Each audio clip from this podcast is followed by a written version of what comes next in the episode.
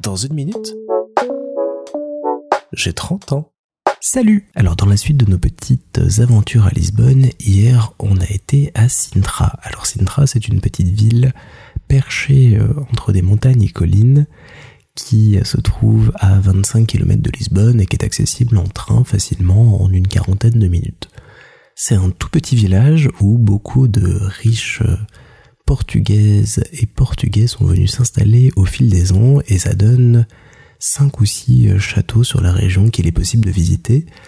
Nous, on s'est surtout euh, intéressé au euh, palais national de Pena, qui est vraiment sur les hauteurs, qui est un ancien monastère pour lesquels il faut prendre soit un bus, soit des petits tuk-tuk pour y aller.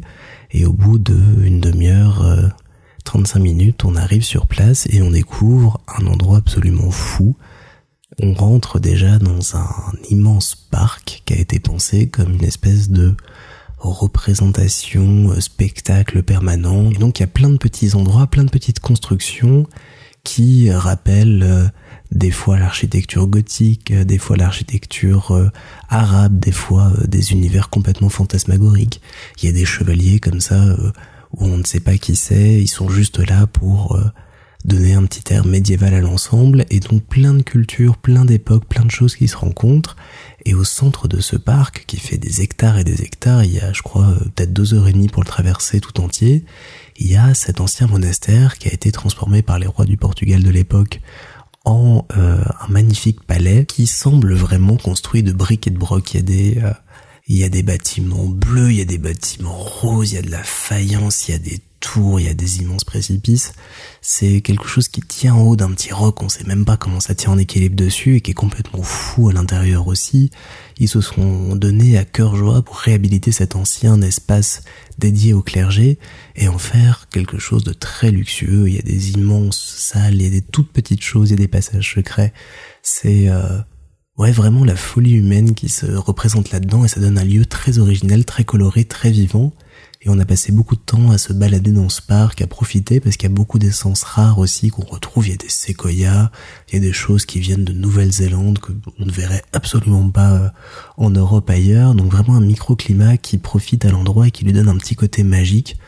On se retrouve un petit peu euh, entre Poudlard, le monde de Narnia et d'autres œuvres de fiction comme ça à se promener, à se perdre dans ce grand parc il y a tout un moment, il y a plein de petits lacs qui se succèdent, des petits étangs comme ça, et puis ils ont refait le château sous forme de maison pour les canards, donc on admire ça en se disant qu'ils avaient peut-être beaucoup de temps à perdre et d'argent à mettre là-dedans, mais que ça donne quelque chose qui, euh, des siècles plus tard, continue d'exister et qui nous enchante aussi. On est redescendu après dans une petite voiture, euh, sans ceinture, sans rien, juste au gré du vent et dans un petit truc euh, tout ancien, tout mignon jusqu'au centre de Sintra qu'on a visité un petit peu et puis après on est allé à quelques pas dans le palais de la Quintera si je me souviens bien qui est une maison, un manoir euh, gothique absolument magnifique qu'on voit de très très loin qui semble surgir hors du temps et qui est aussi un domaine qui a été euh, transformé, changé au fil des années et dans lequel la famille a construit dans le jardin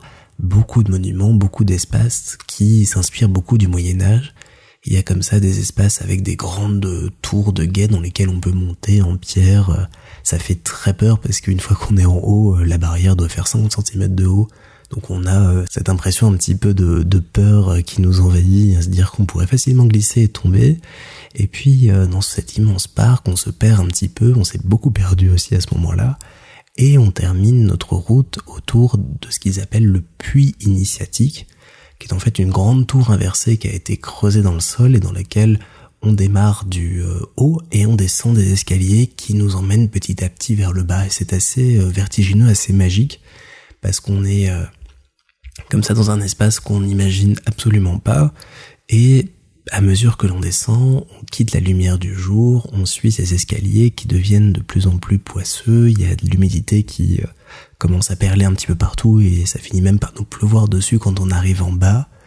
Et on, sent bien qu'ils avaient mis ça en place à l'époque pour euh, d'anciens rituels, d'anciennes cérémonies, des choses un petit peu euh, étranges, magiques, inédites. Et le fait de descendre comme ça, c'est quelque chose qui euh, nous ramène à soi, on prend le temps, on prend quelques photos au départ et puis on s'arrête.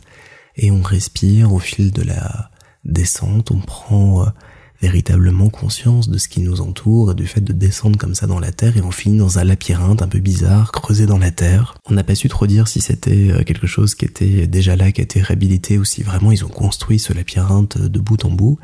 Mais il y a des petits passages, il y a des euh, choses qui nous ramènent à l'extérieur, qui nous ramènent vers des cascades et autres. Et il y a aussi euh, comme ça un petit voyage initiatique qui se fait pour ressortir à l'extérieur, vers la lumière, la vérité, et euh, quelque chose d'assez mystique comme ça. Donc deux endroits assez fous qu'on a pu visiter pendant la journée. On a pris le temps après de prendre un petit apéro sur la place du village avant de reprendre le train et de rentrer à Lisbonne. Mais on a vraiment passé une journée comme ça, assez hors du temps, assez fantastique, à grimper, descendre, découvrir, redécouvrir, se découvrir soi-même. Donc euh, vraiment une petite expédition que je vous recommande si vous avez l'occasion d'aller à Lisbonne. Sintra, ça vaut vraiment le détour. On avait envie d'y retourner parce qu'il y a plein de châteaux finalement qu'on n'a pas pu faire parce qu'on a démarré un peu la journée tard et que sur place on profite du temps, on se balade, on se fait plaisir. Donc euh, je pense qu'il y a moyen d'y passer peut-être euh, deux jours à découvrir plein de choses. Et c'était vraiment une très très belle expérience et je, retiens ce souvenir de ce puits et de cette descente là qui m'a vraiment enveloppé, accompagné et euh, amené dans un autre monde magique, ce que j'adore. Donc euh, vraiment une magnifique découverte pour euh, ce nouveau jour à Lisbonne.